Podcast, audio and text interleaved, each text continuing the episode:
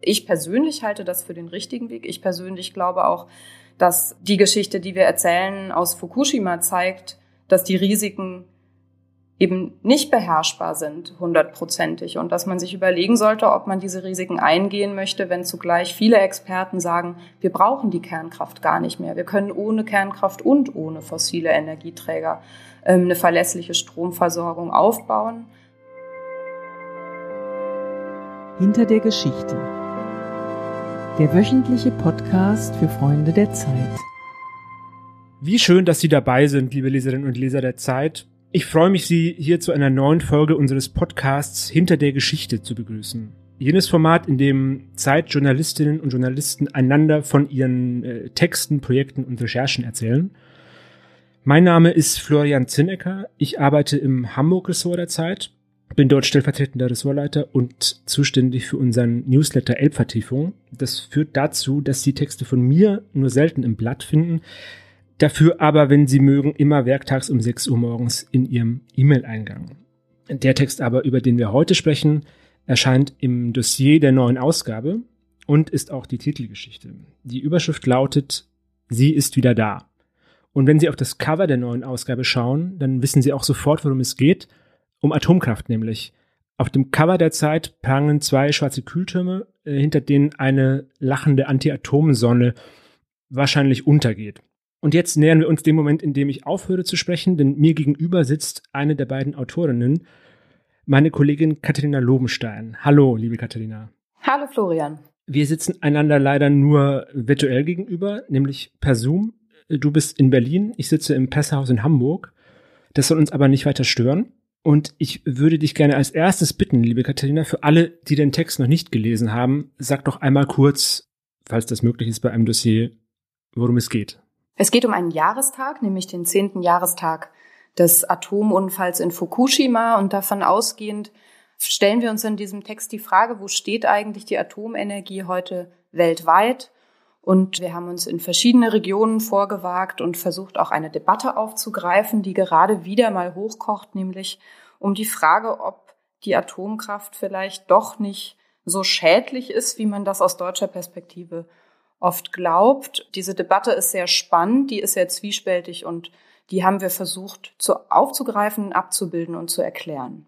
Euer Text, den du mit Shifan Yang zusammengeschrieben hast, beginnt aber nicht mit einem Atomkraftwerk, sondern auf dem Meer vor der japanischen Küste mit einem Fischer, der Flundern fängt. Wer ist dieser Mann und wie kommt er in euren Text? Dieser Mann heißt Takeshi Takano. Er ist Fischer schon mehr als sein halbes Leben lang, 70 Jahre alt, ein alter Mann, der aus einer altehrwürdigen japanischen Fischerfamilie kommt und der wohnt zehn Kilometer von dem havarierten Kraftwerk entfernt. Er konnte viele Jahre dort nicht leben, weil seine Gegend gesperrt war wegen der radioaktiven Strahlung, die damals ausgetreten ist. Der ist vor drei Jahren zurückgekehrt und fischt dort und er spürt quasi die Spätfolgen dieses Unglücks, weil seine Fische in dem Wasser leben, was damals verseucht wurde durch den Reaktorunfall, radioaktiv verseucht wurde und das heute in seinen Augen in Gefahr ist, weil kontaminiertes Wasser, was sich dort ansammelt in diesem Kraftwerk, was bis heute dekontaminiert werden muss, womöglich in den Pazifik geschüttet wird. Und das macht ihm große Sorgen, weil er befürchtet, dass sich radioaktive Partikel in seinen Fischen absetzen könnten. Wie habt ihr den gefunden und wie habt ihr mit ihm gesprochen? Das war tatsächlich ein bisschen kompliziert. Ich habe zu Beginn der Recherche wahnsinnig viele Reports gelesen, also von Atomkraftgegnern, von der Regierung, von TEPCO, dem Kraftwerksbetreiber. Und äh, man merkt dann relativ schnell, dass das größte Problem vor Ort gerade dieses kontaminierte Wasser ist. Das ist also Wasser, was auf dem Gelände als Regen erstmal runterkommt, sich dann vermischt auf dem Gelände mit radioaktiv verstrahlten Gegenständen, mit Schutt, der da rumliegt, mit mit Partikeln im Boden und aber auch Kühlwasser, was gebraucht wird, weil bis heute diese Brennstäbe, die immer noch nicht geborgen werden konnten, gekühlt werden müssen. Und mit diesem Wasser muss man irgendwas anfangen. Und was der Kraftwerksbetreiber tut, er versucht es zu reinigen. Und es gibt einen großen Streit vor Ort, wie sauber dieses Wasser tatsächlich ist, ob da noch Rückstände drin sind. Ja, das haben wir gelesen und haben uns dann gefragt, wer davon eigentlich am stärksten betroffen ist. Und es gab einen großen Aufschrei damals der Gemeinden, die dort an der Küste angesiedelt sind und vor allem der Fischereigesellschaften. Und wir haben dann über einen freien Reporter in Japan Kontakt aufgenommen zu einem dieser Fischer und haben den am Morgen begleitet. Also der Julian Littler, der Reporter vor Ort, der aus Tokio kommt, ist morgens um drei, glaube ich, aufgestanden, um Takeshi Takano zuzuschauen, wie er rausfährt und war dann auch da, als er mit seinem Fisch zurückgekommen ist. Diese Recherche für den Text gehört ja ganz bestimmt zu den aufwendigeren der vergangenen Monate. Es gibt einen kleinen Kasten unter der Geschichte, in dem steht, ihr habt mit mehr als zwei Dutzend Expertinnen und Experten gesprochen, in Deutschland, in China, in Japan, Frankreich, Großbritannien, USA. Ihr seid nach Belgien gereist zu einem chinesischen Reaktor. Wie habt ihr das koordiniert und wie habt ihr vor allem angefangen? Also war dieses Lesen der, der Reports und der Kontakt zu dem Fischer, war das auch tatsächlich der Anfang der, der ganzen Sache? Also der Anfang war tatsächlich eine Frage. Wir haben uns gefragt, zehn Jahre nach dieser Katastrophe, die in Deutschland ja dazu geführt hat, dass wir den Atomausstieg beschleunigt haben, dass Merkel ihre, ihre Haltung zur Atomkraft überdacht und geändert hat.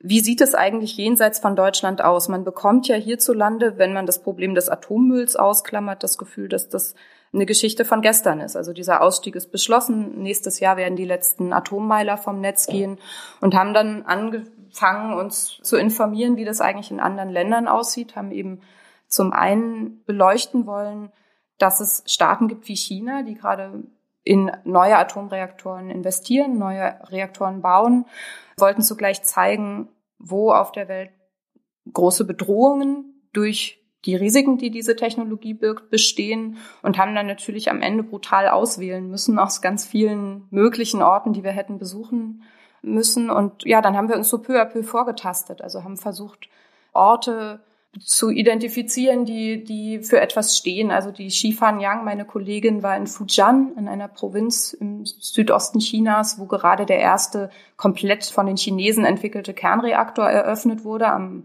31. Januar und sie war dann wenige Tage später dort. Und ja, dann haben wir uns so peu à peu vorgetastet und mit Experten gesprochen, die uns dann wiederum Hinweise gegeben haben und haben mehrere Wochen uns dann das Thema eingegraben. Würdest du sagen, ist ein solches Projekt dieser Dimension in Corona-Zeiten einfacher oder schwieriger als vorher? Schwieriger. Also wir haben große Schwierigkeiten gehabt, überhaupt die Auslandsreportteile dieser, dieser Geschichte organisiert zu bekommen. Also ein Beispiel, ich wäre gerne nach Japan selber geflogen, das ging wegen der Einreisebestimmungen nicht.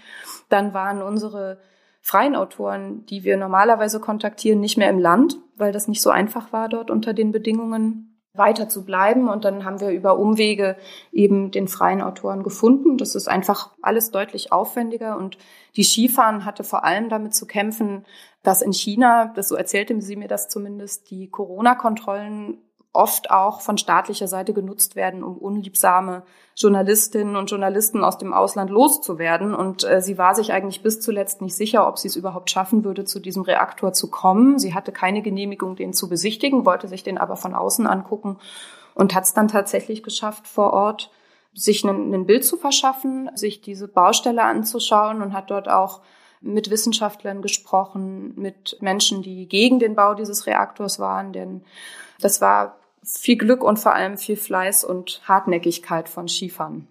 Die Geschichte kommt jetzt ja zu einem Zeitpunkt, in dem in Deutschland der Atomausstieg quasi vollzogen ist. Ihr schreibt, in Deutschland sollen bis Ende nächsten Jahres die letzten Atomkraftwerke abgeschaltet sein. Gundremmingen, Bruckdorf, Neckar-Westheim und das sind ja so Begriffe, die so klingende Namen haben, gerade wenn man so, also wir sind beide in den 80er Jahren geboren und die sind habe ich beim Lesen auch festgestellt, so immer wieder so natürlich aufgetaucht, so biografisch. Ich kann mich auch erinnern, einer meiner ersten Jobs als Journalist war es, über diese Demos zu berichten zum Ausstieg aus dem Ausstieg. Ich habe auch über die Demos der Atommülltransporte immer wieder berichtet. Wie ist es denn bei dir? Hast du dich mit dieser Debatte um Atomkraft in Deutschland und das, das Für und Wider und dieses riesige Thema vor dieser Geschichte schon mal befasst? Also nicht mehr, als man das als, als Bürgerin tun würde, mit, mit normalem Interesse. Ich habe allerdings vor ein paar Jahren einen längeren Aufenthalt in den USA und habe mich dort zum ersten Mal ein bisschen eingehender mit Kerntechnologie und vor allem mit dem Müll, den sie produziert, beschäftigt. Ich war damals in Hanford das ist ein riesen Nuklearkomplex in Washington State, wo Plutonium angereichert äh, wurde äh, während des Zweiten Weltkrieges und wurde da so sensibilisiert vor allem für die Thematik der Lagerung des Mülls. Was mir nicht bewusst war bis zur, zum Beginn dieser Recherche, wie ideologisch aufgeladen bis heute über diese Technologie gestritten wird. Wir haben ja mit allen möglichen Seiten gesprochen und das ist schon immer noch ein heiß umkämpftes Feld und das vergisst man schnell, wenn man, wenn man da aus deutscher Perspektive drauf schaut. Es gibt ja einen Schlüsselsatz, den bei euch der äh, Ökonomieprofessor, äh, ich glaube, er heißt Lin, wenn ich das richtig erinnere, ausspricht. Wir müssen uns entscheiden, was bedrohlicher ist, der Klimawandel oder die Risiken der Atomkraft. Weil ein schwerer Reaktorunfall zwar verheerende Folgen hat, aber die Wahrscheinlichkeit, dass er eintritt, winzig klein ist, äh, nach seiner Argumentation, gemessen an der Wahrscheinlichkeit, dass sich eben die Erde erwärmt.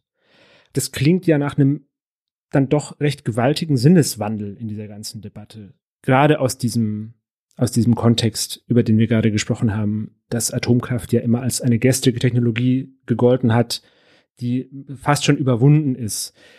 Wie kommt es denn aus deiner Sicht zu diesem Sinneswandel oder ist es vielleicht gar kein Sinneswandel, weil die Stimmung international gar nicht so sehr anti-Atom war, wie von Deutschland aus gedacht?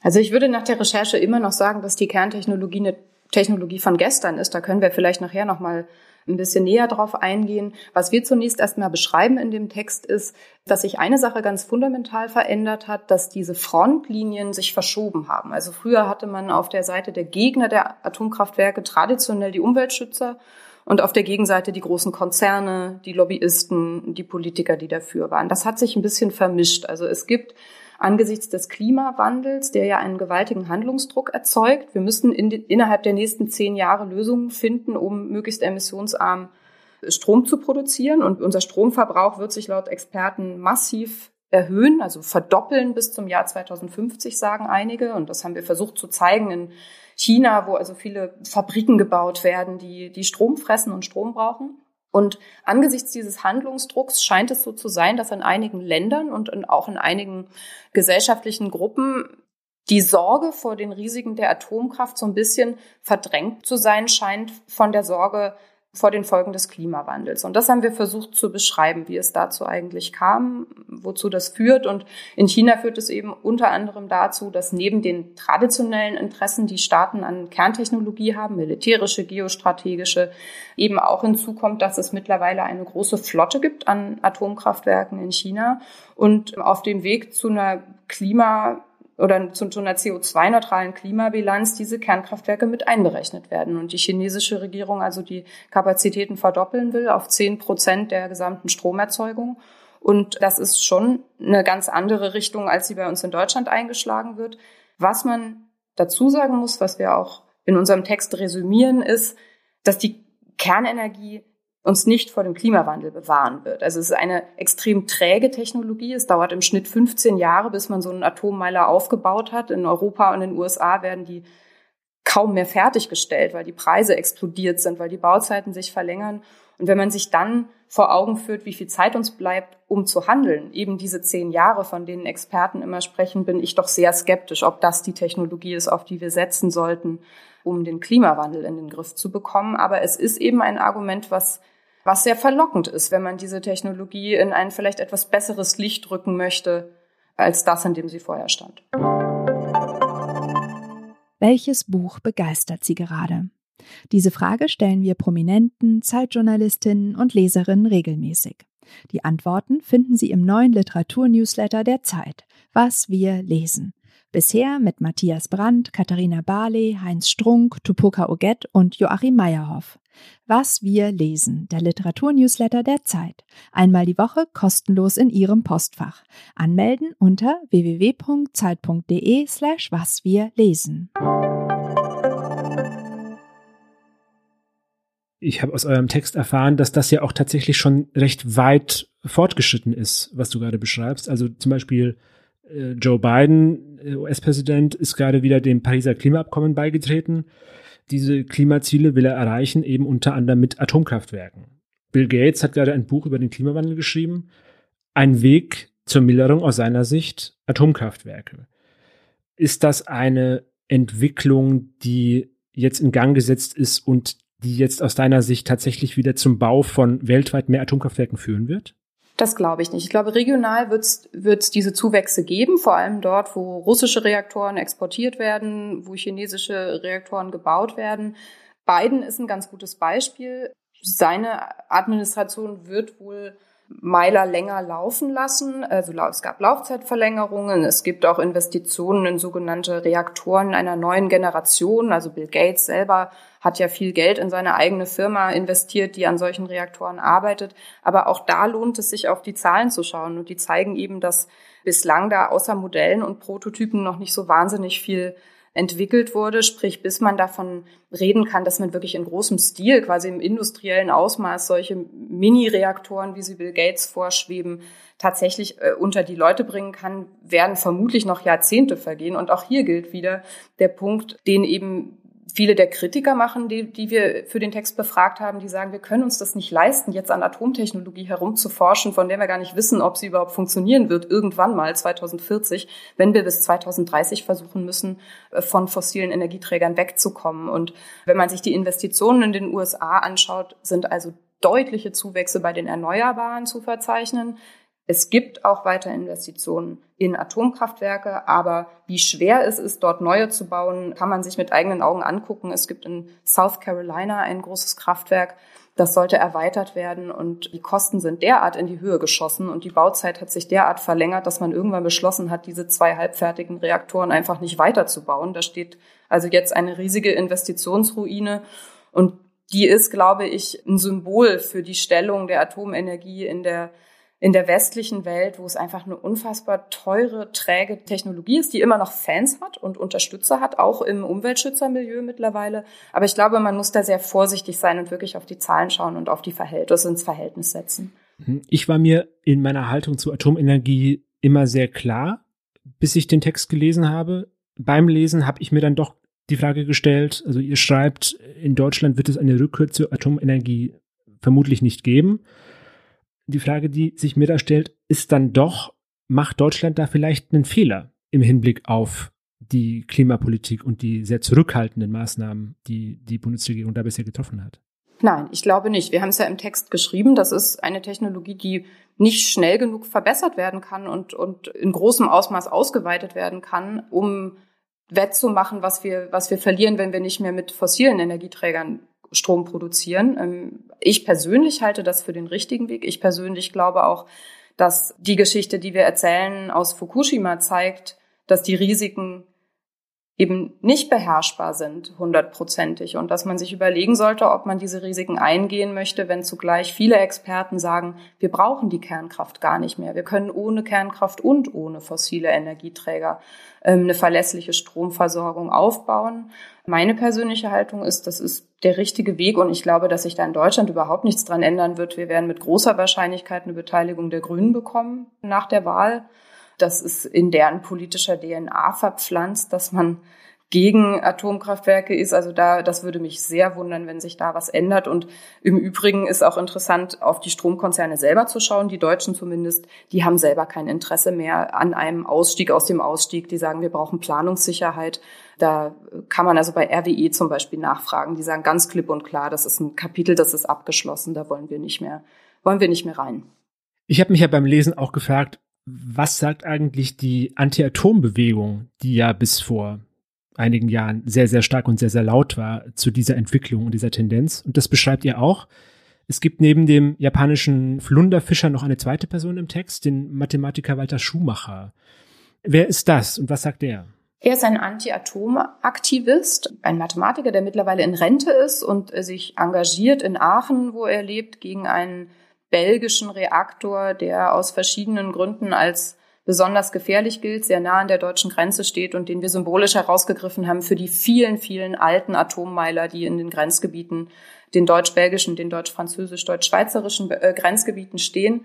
Und ja, der gehört zu der Generation, in der viele Menschen aufgewachsen sind mit diesem Streit um die Atomkraft. Viele dieser Protagonisten sind in Deutschland ja mittlerweile in den Behörden, in den Ministerien, in in den Landesregierungen. Also das ist ja gar keine Protestbewegung mehr, sondern viele Akteure machen mittlerweile selber Politik. Deswegen glaube ich, ist das auch relativ unstrittig, dieser Ausstieg. Aber wofür er eben steht, ist, dass der Kampf in Deutschland gewonnen, also der, der scheint gewonnen. Also es gibt den Ausstieg. Zugleich gibt es aber immer noch Atomkraftwerke in unseren Grenzgebieten. Das heißt, die Gefahr ist deshalb nicht weg und das große Problem, was eigentlich mit dem Müll geschehen soll, der sich angesammelt hat in all den Jahren, in denen wir mit Hilfe der Kernenergie Müll produziert haben, äh, Strom produziert haben, dieses Problem ist ja nach wie vor nicht gelöst. Und er ist im Grunde genommen ein Vertreter einer Bürgerbewegung, die längst nicht mehr so laut ist wie früher. Und er hat an einer Stelle unseres Gesprächs, das war ganz interessant, da sagte er, er kriegt also mit, wie in seiner Nähe im Hambacher Forst immer wieder die jungen Leute gegen die Braunkohle protestieren. Und er unterstützt das total, aber er sagt, es zeigt mir eben auch, unser Kampf ist nicht deren Kampf. Und er sagte dann irgendwann in seinem Aachener Kolorit, es ist perdu dieser Kampf, den wir geführt haben, da kriegen wir keine Leute mehr für auf die Straße. Und das fand ich einen ganz spannenden Punkt, dass also durch den politischen Ausstieg der Handlungsdruck seitens der Aktivisten nicht mehr da ist, aber die Gefahr in Form dieser Atommeiler, die in unseren Grenzgebieten stehen, eben immer noch da ist.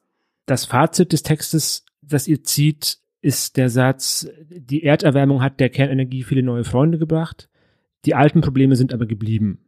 Das ist ja genau das, was du auch skizziert hast. Was hat dich denn bei dieser Recherche am meisten überrascht? Mich hat am meisten etwas überrascht, was wir aus Platzgründen leider gar nicht mehr in den Text reinschreiben konnten. Shifan, unsere Kollegin in China, hat nämlich erzählt, dass sie, als sie auf Besuch in Fujian war, um diesen Atomreaktor zu besichtigen, auf Menschen gestoßen ist, die gegen diesen Reaktor protestiert haben und von Truppen, die die Regierung da geschickt hat, niedergeknüppelt wurden. Und das hatte ich nicht erwartet, dass es diese Form des Protests in China gibt.